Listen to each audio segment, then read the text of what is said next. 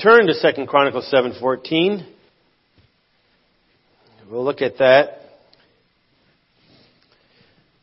I'm going to be speaking on the word revive tonight. The word revival is not found in the King James Bible, but certainly the, the idea is there. The word revive is found eight times in seven verses. I found that interesting. So we will look at that, but the, probably the most common promise, even though it was to the nation of Israel, it's certainly the, the symptoms in here apply. God wants revival. God wants new life. God cares for the lost. God cares for us to walk with Him, and hopefully this might help someone. Second Chronicles 7:14 says this: If my people, which are called by my name, shall humble themselves and pray and seek my face and turn from their wicked ways. Then will I hear from heaven and will forgive their sin and heal their land. You know, one of the things that is missing oftentimes in soul winning these days, and don't get me wrong, I'm not criticizing anyone who's trying to reach people. I'd rather be kind of goofed up and zealous for trying to reach the lost than not doing it, than trying to nitpick every little thing someone says. But oftentimes, you don't hear the word repentance. The gospel has two parts repentance towards God and faith in the Lord Jesus Christ. I, for years, and was under, you know, a kind of a ministry where it was one, two, three, repeat after me. Um, some of us know better than that. I don't once again knock the zeal of people to try to lead people to the Lord. Whosoever shall call upon the Lord shall be saved. It's certainly in there. But it also comes from the Old Testament. I couldn't give you the reference. It says, whosoever shall call upon the name of the Lord in truth. And you know, why would you call, it's one thing to say, I know I'm a sinner. Anyone you talk to will admit I've done wrong. It's another thing to want to change and to truly be sorry about something. You can't be saved unless you want to be forgiven. It's that simple. And uh, when you realize our sins are against God Almighty, our Creator, and usually when you track it down within your heart, you find out I've been mad at God all along, even though you may be blaming it on someone else. All the focus points to Him, Nevertheless, the first verse, um, if we could go to Nehemiah 4 2, um, once again, eight times the word revive is in the Bible in seven verses. One time it's negative. We are, uh, I put, with the help of Brother Joe, we'll look at the word opposition. If any man lives godly in Christ Jesus, he shall uh, suffer persecution. When you hear stories of uh, some godly movements of God, some great revivals that have happened. Usually it starts with just a couple people praying. Somewhere in a spot no one even knew about them. Where sincere, broken-hearted people decided to seek the face of the Lord. And you know what? People, uh, opposition, in the Salvation Army, let me just focus on that story for a minute. Um, when William Booth came into London, uh, they didn't have drinking laws back then. He would see five-year-old children staggering in the front of a bar, drunk, because their parents didn't want to deal with them crying would feed them booze. There was no drinking laws back then. He saw in London, which was the, England was the richest country in the world, dire poverty with it. There was brokenness over that. There was sorrow over that. God moved this man's heart to wanting to make a difference, to wanting to help people. If you don't remember this, we have the cure. Our nation, our people, our neighbors, everyone we meet is poisoned. They have a death, death sentence. They're on their way to hell, the Bible says. And we have the cure. And you know what? It'd be a shame if we don't offer that cure to someone else. We need to care. Jack, Jack before I finish the story about the William Booth thing, Jack Hyles used to always say, pray for power. Pray for power. In the warped world we live in, all the heroes are Iron Man, Superman, uh, Batman, or this one or that one, the Avengers, and The Last Jedi, you know, all these things of supernatural power people and they're, you know what? There is a one, there is a great superhero. And he's Jesus Christ. All these other ones are just a figment of people's imaginations. And the power they show is to wipe out people and to hurt people and to kill people. You know, I think I finally figured out the power Jack Hyles was talking about. And Jack Hyles was a great example of a soul winner. You know what power we need to pray for? Not the power to hurt people, the power to love. You know, it's not in our natural instinct to love people. There's part of us that want to hurt. There's part of us that gets insulted easier. There's parts of us that have thick skin. We're easily offended. We need to pray for love, for love is of God. And God, and anyone who loves not is not of God. We need the power of love. Love is greater than hate. Love, hate doesn't make you tough. There's plenty of people in prisons that have, were tough people, tougher than you and me, and they hurt people and they, they regret the day it ever happened. Don't let that happen to you. You can be a saved person here today and still have that feeling of hurt and want to hurt people. I gotta pray all the time to love, to love. I'm off of work because of a shoulder injury and I've had time to look into this doctrine, that doctrine, other doctrines, and to soul win every day. Not that I'm promoting myself, it's just something I need to do. And as I walk down the street, I'll see what looks like gangsters. You know what I have to do? Give them, the, go to them just as much as I go to the woman pushing the baby carriage. You know what I've found out? God is no respecter of men. God doesn't care if someone looks like a gangster or looks mean or looks tough. I've met some of the nicest people I've ever met in the worst areas. Don't judge a book by its cover, someone once said. Well, don't, God judges the heart. Just because someone has a rough exterior, a lot of times that roughness and that meanness and that tough image is only to cover up someone that's hurting inside. And they're closer to the Lord than you could ever imagine. Well, anyway, William Booth, they founded the Salvation Army and a lot of women were the first ones to really go out as soul winners. And I can't remember this woman's name, but I remember the story. They took her because she was preaching, you know, on the street. She wasn't a pastor and they didn't want to hear what she had to say, and they took her and tarred and feathered her. And they did some horrible things to her.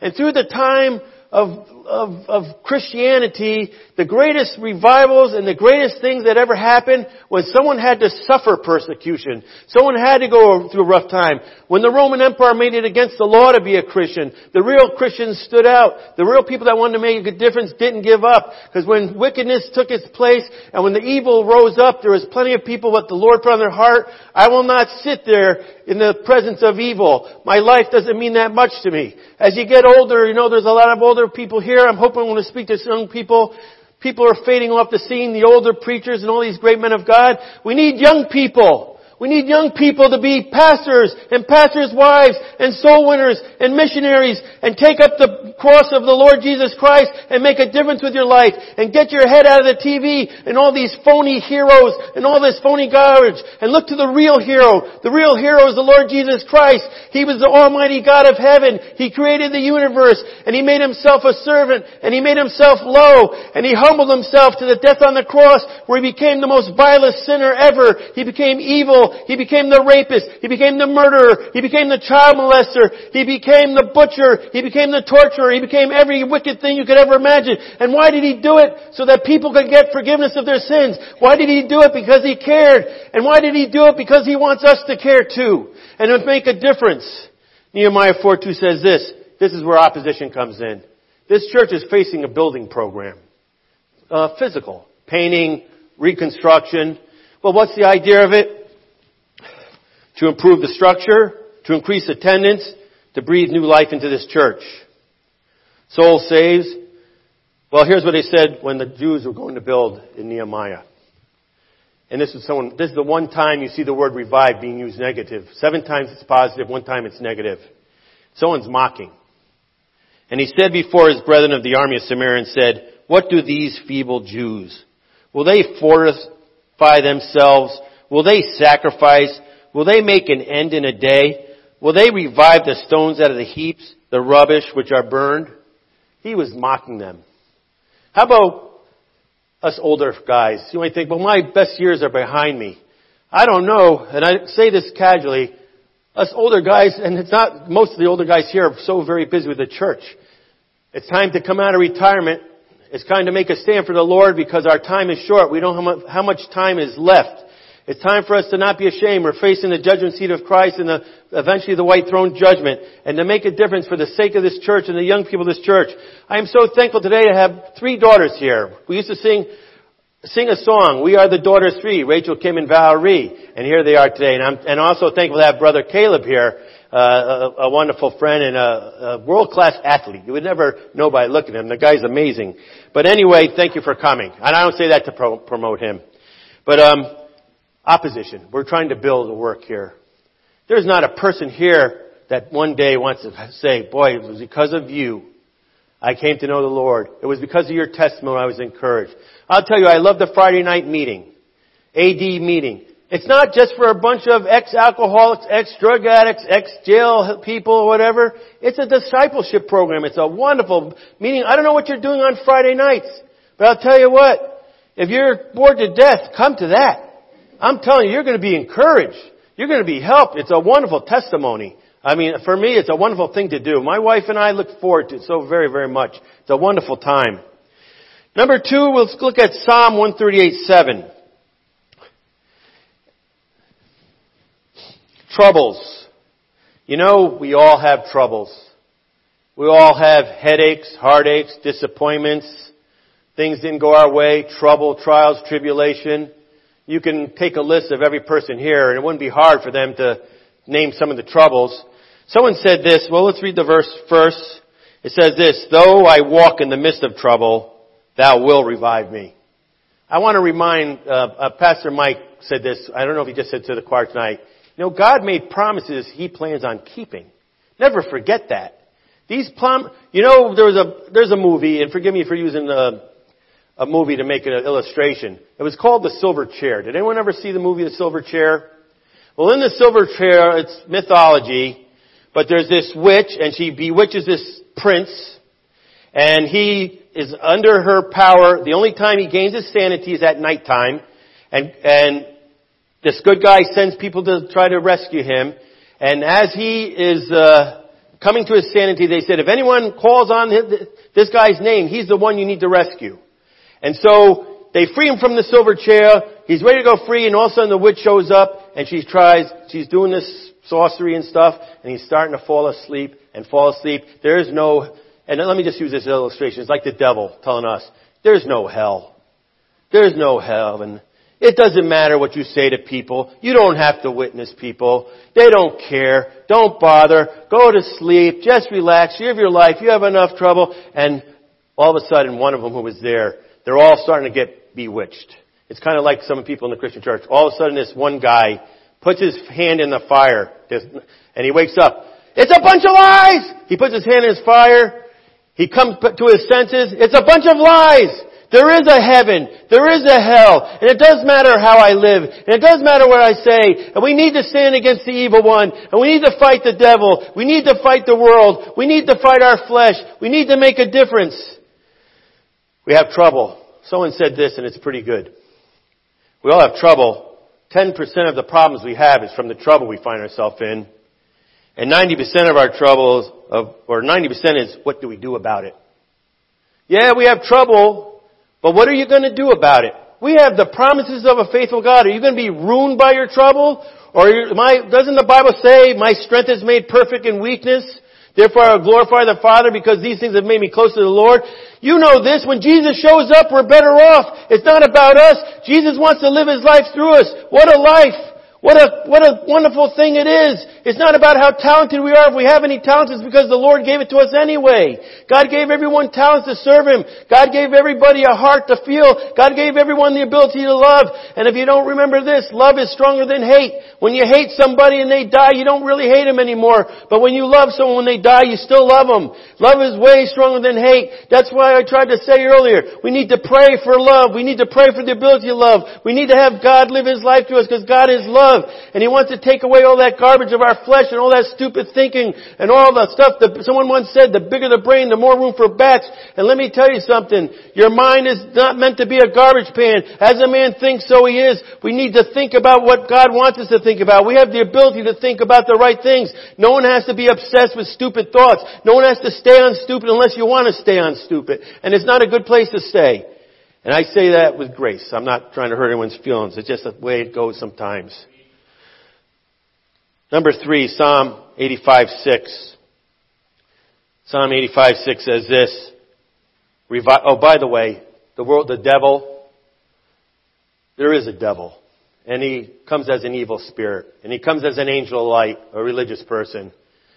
I've said this before, but let me make this known, especially for you young people. Look at me, young people. I want you to know this. You gotta know this. The devil is afraid of Jesus. The devil believes in God, they tremble.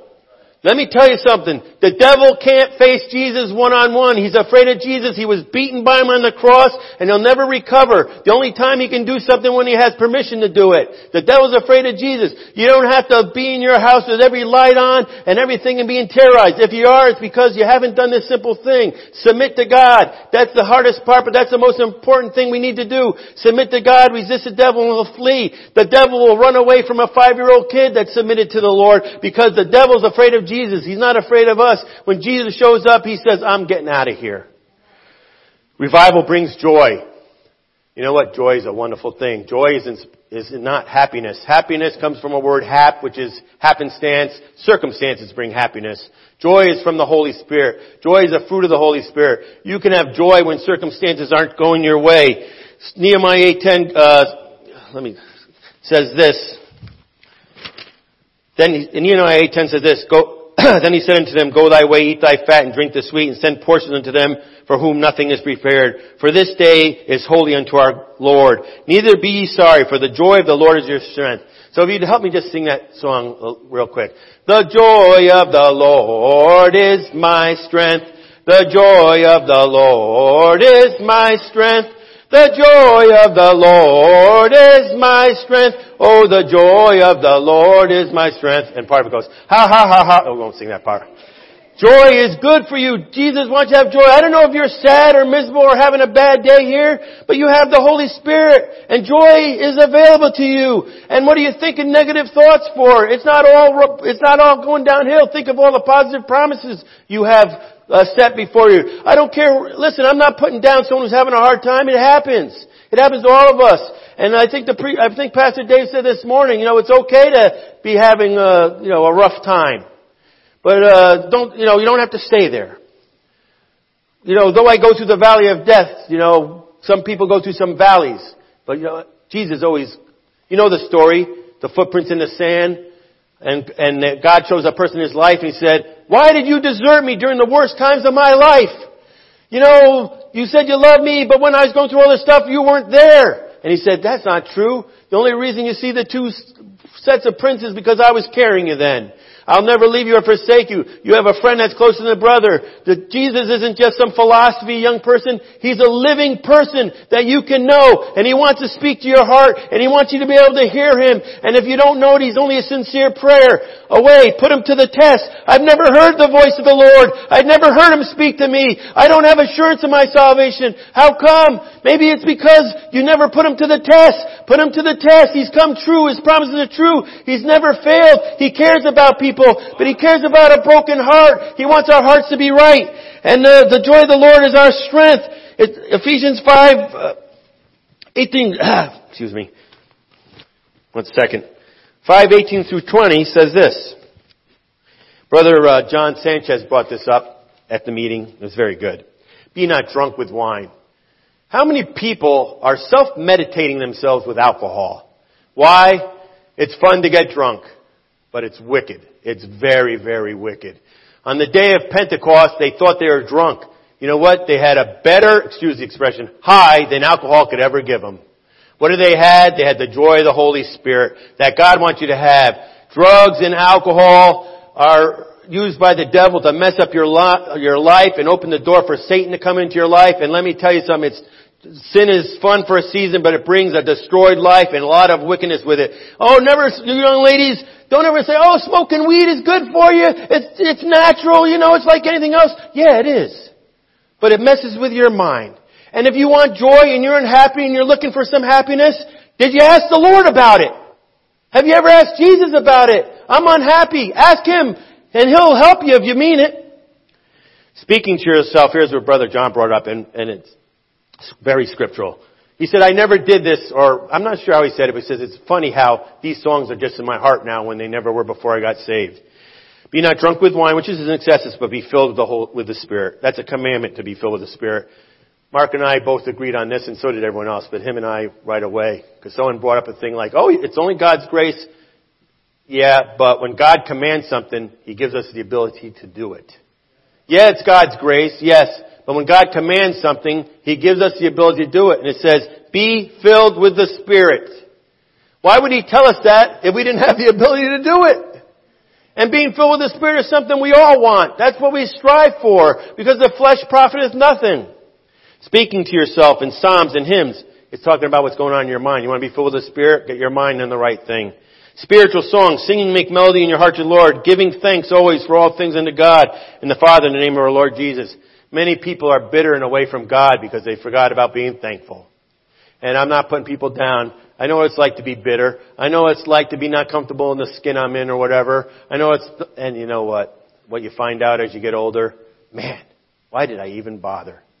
Why did I even bother? Jesus is just so much better than all that nonsense.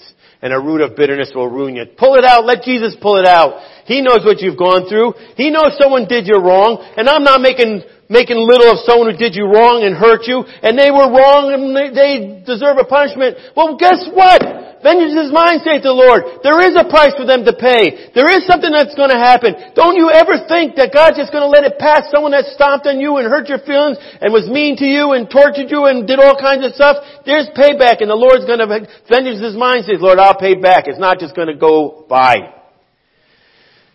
Number four, Isaiah 57, 15 says this. For thus saith the high and lofty one that inhabits eternity, whose name is holy. I dwell in the high and holy place with him that is of a contrite and humble spirit, to revive the spirit of the humble and to revive the heart of the contrite one. That's the only verse where you see it twice mentioned there. Contrite, being remorseful, being sorry, being repentful, being apologetic, humble, penitent for sin, submission to God's will. Having a right attitude is what I'm trying to emphasize here. We always used to say this, attitude's a little thing, but it means a whole lot. People in the Bible were famous for having a good attitude. Daniel, for example, he's the one I always think of. He had a great attitude, and it was very noticeable. We should have a good attitude. And here's one of the reasons God dwells with those who have a broken, contrite heart and are humble in spirit. It's, one of the secrets is this, it's not a secret is I'm going to sing it in a song. I hate sin. I hate it bad. I hate sin cause it makes God mad. It is wrong. It is wicked. When I see it, I will kick it. I hate sin cause I love God. There's got to be a time if you ever want to be close to God where you have to start agreeing with God. He hates sin and we got to do our best to hate it too. We get caught up in stuff that we, sometimes we know God doesn't want us to do, and we just get stuck there, and then you know what? You gotta get out of that. You want to walk with God? You want to make a difference? You want to stand before Him and not be ashamed? Get the sin out, hate sin, make a stand for right, and it's going to help you to have a good attitude. If you wonder why you have a bad attitude, because there's probably something the matter that you never dealt with. You check the Lord out on it. Number five, Hosea 6 2. It says this, what do we put there? Return of the Lord. You know, through the years of me being a Christian, um, many people have placed the dates on when the Lord's coming back. It's always a thing of interest, us Bible students. You know, I'm a somewhat of a Bible student. I've spent time studying, and when I say this, I'm not trying to promote myself. It's of interest. Uh, many of the men here, the ladies probably too, but men, I don't know, like doctrine more maybe, maybe not. Women like you know, walking with the Lord and love and all that stuff better, spiritual stuff. I've read about the difference between salvation in the Old and New Testament. I've read about Jehovah Witness, why they don't believe in hell. I've did a paper on Calvinism versus Bible believism. I did uh, some uh, work on uh, uh, hyper dispensationalism and this and that. And it makes for interesting stuff, but you know what? It can be really dry. Let me just focus this. You know where my focus is on? the church age I'm in right now. I, I might be interested. I don't care how people were saved in the Old Testament that much. I'm not disputing what the Bible says, but I'm not going to argue with someone over it because I'm not in the Old Testament. And I'm not going to distribute how people get saved in the tribulation period, though I'm interested in it. It's a waste of time. In the church age, you couldn't lose your salvation if you wanted to it. You, any plain scripture that even suggests you could lose it is either in the Old Testament, tribulation, or uh, Somewhere else. It's never in this church age we're in right now. A man who's saved will never lose his salvation at this age. What a wonderful gift that is not to be under the law and be under the age of grace. That's where our focus needs to be. Someone who wants to get stuck on this other stuff, it just gets you away from God's will to have a pet doctrine that you have to push, push, push all the time. Like uh, Jehovah Witnesses with the Trinity. First of all, just to say quickly, the word Trinity isn't the Bible, but the word, you know why Jehovah Witnesses can't find the Godhead in the Bible? And I, I've been on their site, and I don't say this casually. Here's what they said, but not just the Godhead. They said, we've studied the Bible and we can't find anything for the doctrine of hell being eternal. And I said, what? And they give two, three proof texts, and I'm not going to repeat what they are right now. If you want to see me after the service, I can show you what they are. And if you just looked at those three verses, and that's all you looked at, wow, that looks pretty good. Maybe they're right. Except for the other 10, 12, 15 other ones that say differently. You know why they can't find eternal hell in the Bible? It's the same reason why a car thief can't find a police officer. It's talking about an honest or dishonest heart. I'll tell you what, yeah, hell isn't a, a, a fun thing, but Jesus paid the price so no one has to go there. No one has to go to hell. The price is paid. The price for heaven is everyone. Hell is for, was created for the devil and his angels. It's not God's will that any should perish. God wants all men to come repentance, and God wants every man to come to the knowledge of truth. That's one thing Calvinists can't answer. To be a Calvinist, to be a hyper-Calvinist, words don't mean what they, they commonly mean anymore. All doesn't mean all and all this other stuff. You gotta be nuts. You're nuttier than a pecan pie getting stuck on one doctrine or another.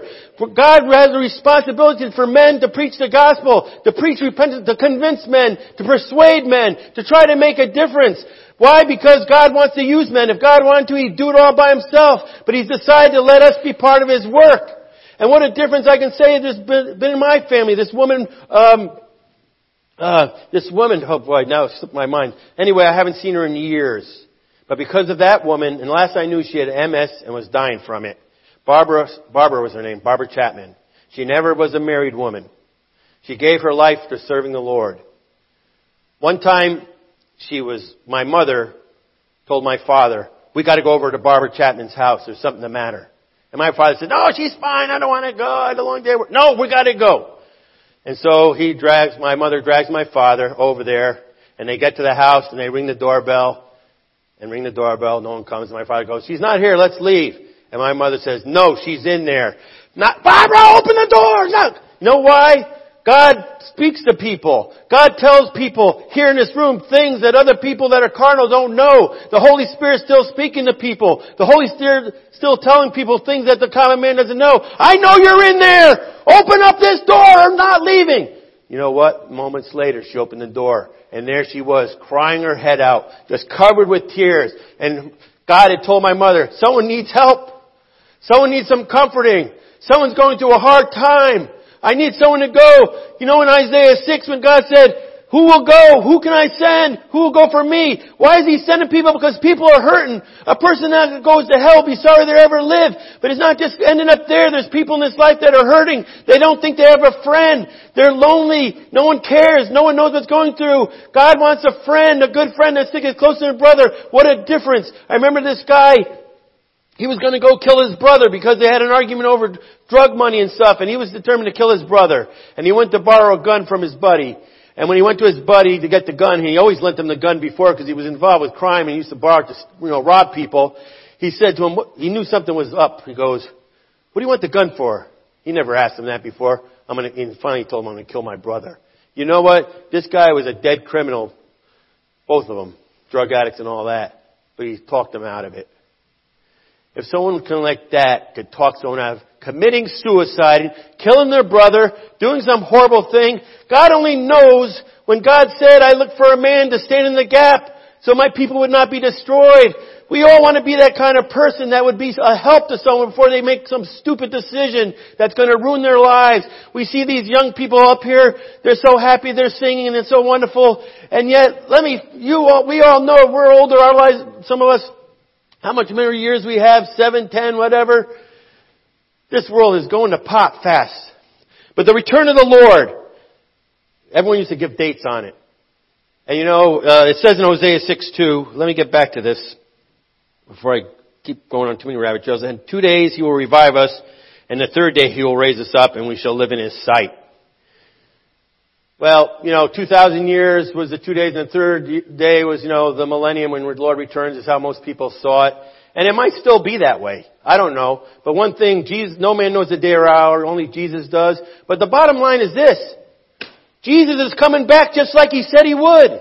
And the world is no better. And the world is just like the days of Noah and Lot, when wickedness had prevailed. For heaven's sake, we have homosexual people getting married to each other. They're calling themselves homosexual, and they're saying natural. And you're the idiot for preaching against it. And you're the hater that hates them because you're, they're, I'm born this way. How dare you say it?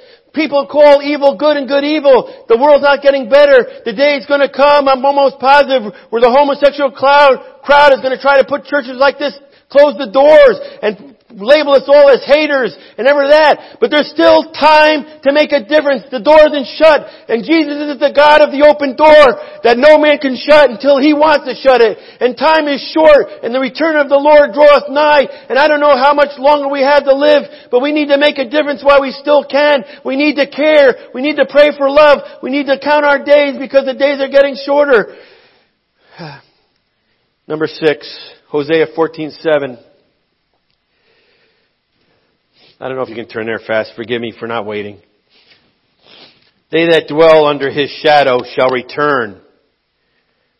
They shall revive as the corn and grow as the vine. The scent thereof shall be as the wine of Lebanon. You know, oh wait a minute, what did I do here? Okay, let me read this verse. Psalm 91 9, 91 1. He that dwelleth in the secret place of the Most High shall abide under the shadow of the Almighty. You know, we dial 911 when there's an emergency. It's funny how a lot of things in this life parallel the Bible even for unbelievers. Psalm 91:9 says this once again, He that dwelleth in the secret place of the Most High shall abide in the shadow of the Almighty. God's protection is, in, is involved with living close to Him and being close to Him and under His shadow. They shall grow. We have a promise we'll grow if we live close to the Lord. We'll have a life worth living. Who here doesn't want to have a life worth living? I've had such a wicked, stupid life before, so for so many years, I'm ashamed of what stupid and idiotic things, but I can tell you this, I know what the power of forgiveness is. I know what the power of a changed life can be. I know what God can do. I know what it's like to be loveless asleep and not care anymore. And I can tell you this, as I'm getting older, those things are getting farther behind me. Have a life worth living. And having a life worth living is putting Jesus first in your life and putting your other things behind you and let Him make the decisions because it's worth it. It's worth it. Jesus said, I've come to give life and more abundantly. Do you really think the world's going to give you a better time? You know how many of us, when we were in the bus ministry for years, my wife and I, how many of the young ladies, and I'm not putting them down, but they'd be 16 years old and they'd already have a baby and in the world and pregnant and everything like that. And you know what? And uh, things happen. I'm for the bus ministry. I'm trying to help. I'm at least driving. It's good to try to reach out. I mean, how can they hear without a preacher? And how can they preach unless they're sent? And I don't want to spend much time being behind this pulpit. I only did it because the pastor asked me. It's time for me to decrease. There's other people more qualified than me, more polished than me, and it, that's not the issue. Don't get me wrong. It's time for me to decrease and others to come forward. It's time for young people to arise. It's time to see what it was like. I've seen revivals. I've never seen a worldwide revival, but I've seen churches. I've seen people where young people pray together and young people seek the Lord's face and young people cry to the God and young people care. And it's not all about the world. It's not about their clothes. It's not about their style. It's about the Lord Jesus Christ. I see 15 men with bigger arms than two of us combined crying to the Lord for the goodness of God and God can make a difference. I've seen what God can do and it always starts with prayer from a sincere heart and a broken life and someone seeking the Lord. And if this church is ever going to be what it can be, and, and, it's a wonderful church, and I'm not knocking in any way. It's a time, if, if possible, to seek the Lord, to make it a house of prayer. My house shall be a house of prayer where Jesus is put number one, and other things put behind us. And don't get me wrong, I'm not saying that's not in already everyone's heart here. We're, last point, Habakkuk 3-2. It says this, O Lord, I've heard thy speech and was afraid. O Lord, revive the work in the midst of the years. In the midst of the years make known, in wrath remember mercy. We're in a war. We're in a spiritual war. We're in physical wars all over the world. But we're in a spiritual war. There's casualties. There's people who die as a result of this war. There's people who are wounded as a result of this war. There's defeated people. There's also victories. You know, The Last Jedi. I'm not making much of Hollywood. Um, in The Last Jedi, uh, Luke Skywalker. Then I didn't see it at the movie theater, if that makes a difference to anybody. Luke Skywalker is against the work. He's done. He's given up because his kid, he was had an apprentice, failed him, and he gave up and he was out of it. And the meanwhile, this group is getting destroyed by the Empire, the evil ones, and there's hardly any hope left, left, and they're cornered in a place in this cave and are about to get destroyed. And all of a sudden, Luke Skywalker shows up to save the day. Oh, and people cry, Jesus is coming back. Luke Skywalker is an imaginary person. This other movie, The End Game, I think it is, where people said in that movie there's one, and I don't know the actors and actresses, this one woman, there's a stone they have to get. In order to get this stone, someone has to die that you love dearly. And these two people fight over it, and one of them dies. She sacrifices her life so they can get this stone. And you know what? It's a movie. She didn't sacrifice her life. Jesus sacrificed his life. Jesus, there's been story of Christians who gave up their life who, did, were, who were willing to die for a righteous cause. These little kids here, if I were to stand as a judge and I would say this, take one of those little kids, Rolana, come up here for one minute. Come here. Come quickly. Come quickly. Stand right here and face the other people. Just stand here, honey.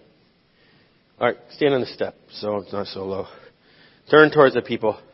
This, I'm the judge. This young lady is sentenced to die. And who here, if anyone, is willing to take her place?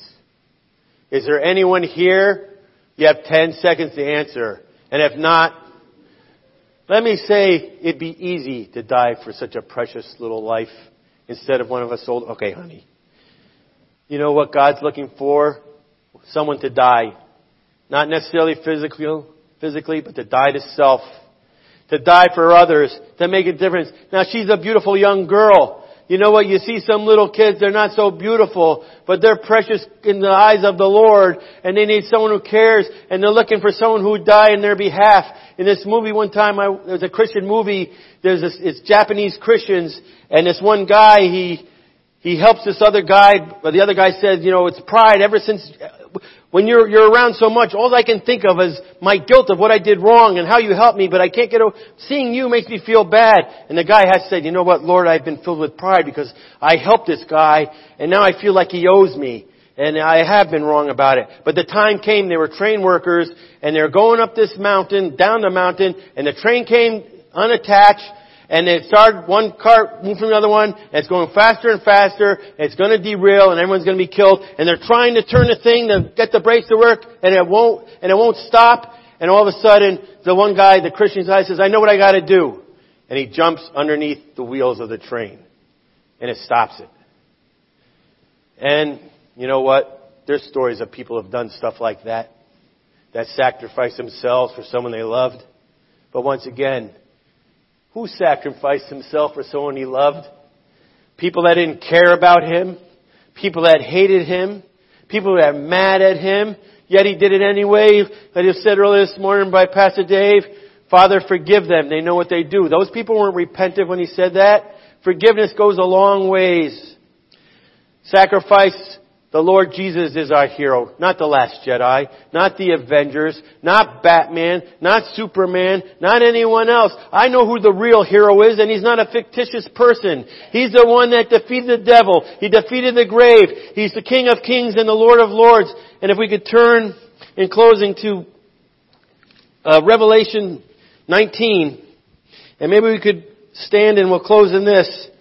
If anyone, you don't have to stand if you're not up to it. But maybe we could read this section of scripture together. Revelation chapter uh, 20. My apologies. Wait a minute. Boy, I'm 19. 20. Ah, I'll get it right. Revelation 20. My apologies. Starting in 10. Why don't we read from 10 to 16 together. Wait a minute. I got to get my head together here. My apologies. Yes, it is 19. Forgive me. Forgive me, Lord. Chapter 19 of Revelation, verse 10 through 16, if we could read it together.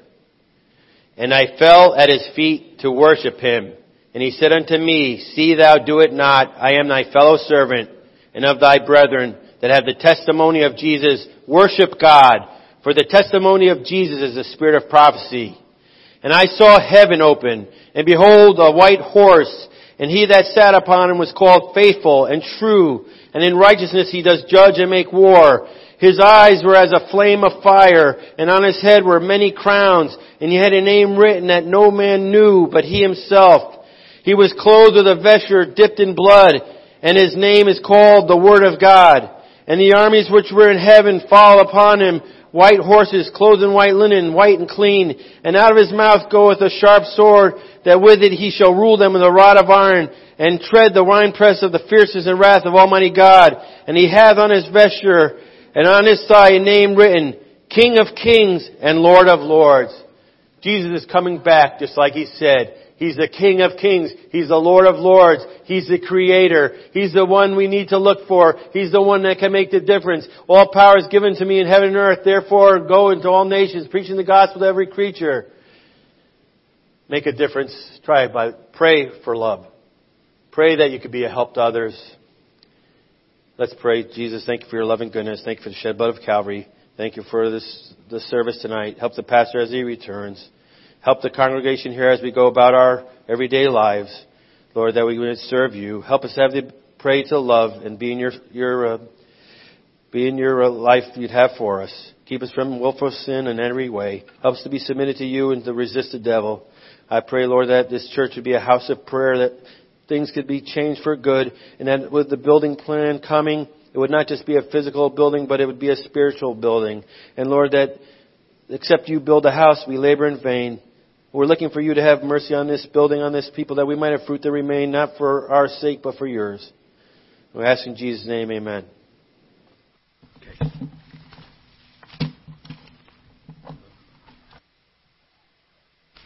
Altar is open. You can come forward. Let's stand together. As decisions are being made, let's have a spirit of prayer.